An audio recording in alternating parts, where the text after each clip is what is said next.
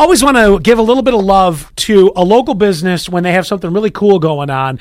And this is very cool. So locally, right here in Horseheads, we've got Beefs. And Beefs is with us right now. And you guys are getting ready to go national. Beefs is taking over the world. Look at that. That's awesome. Uh, so Joe and Pat are here now. Joe, uh, you are co-owner with your lovely wife, who we know is in the background, who we might be able to get to say hello. Is that right?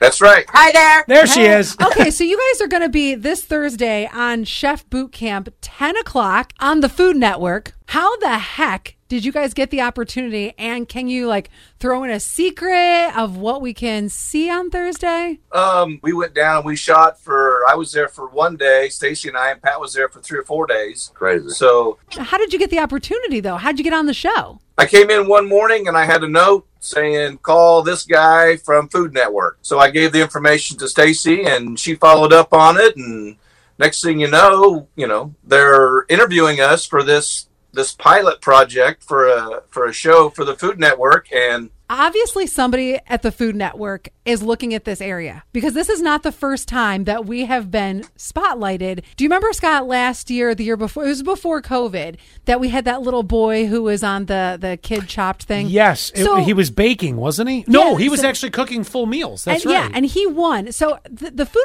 Network must be in tune with our area. The fact that they got a hold of you guys, I think, is amazing. They must I do have too. heard, they it's must have heard something.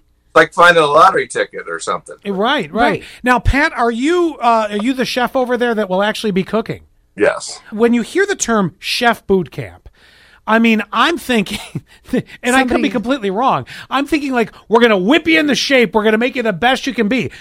You have That's to. pretty much exactly what I was like doing. You know, it it is to uh, tighten up our skills because I don't have any formal training. The chef that was here before, Brandon, taught me pretty much everything I know. the chef on the show will say that he never had formal training as well. So mm-hmm. he's taken that, you know, that that road to try to to to throw a you know a helping hand out for another guy that may have not had that kind of training to be able to achieve the success that he has. Right. that's great. That I mean, that really is a pay it forward uh, in a really big way. All right, now we know this is going to air tomorrow night, ten o'clock on Food Network. How much did they? Now tell me, I don't know because we weren't there for the filming. Did they send cameras and everything into Beefs and kind of show the place off and and show the facade of the building and all that as they were setting it up? Or Pat, do you just arrive on the show?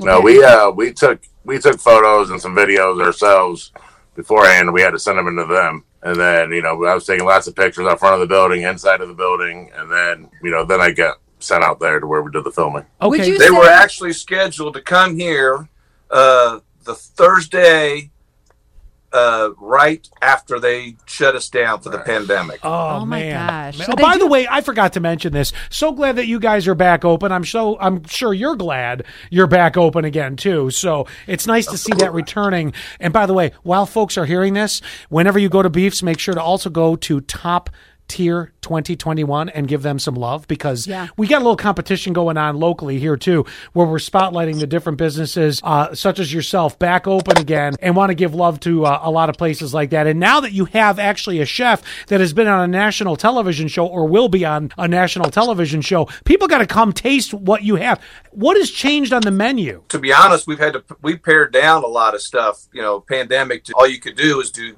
carry out, delivery, and you know, and stuff like that. So we took a lot of the things uh, off of the menu that had been on previously. Now we're starting to try to rebuild that, uh, but we're still in the early stages of doing so. Pat, do you feel like you're a better cook now that you've been on the show? Okay. Yes, I feel like I'm a better chef for it and a better and a better person.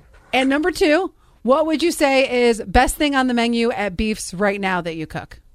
Whatever I make them. Attaboy. That is a great answer. I love that. That was It's a really all good good. answer. Everything's good here. We don't mess around. I think that this is definitely one of those things that after people not only watch the show, hear this interv- interview, they're going to be like, oh, yeah, I got to try. Whatever he's making, I have to try. Got to get to beefs. I love it, guys. Listen again. Glad you're back, uh, and things are starting to return. I'm sure you're glad that you're back and things are starting to return.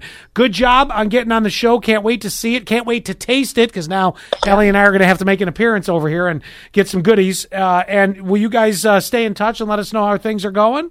Absolutely. Thank Awesome. you. Thanks for having us. Thanks Yes. for having us. You got it, guys. Great stuff. Thank you. Thank you. All right. Have a good day.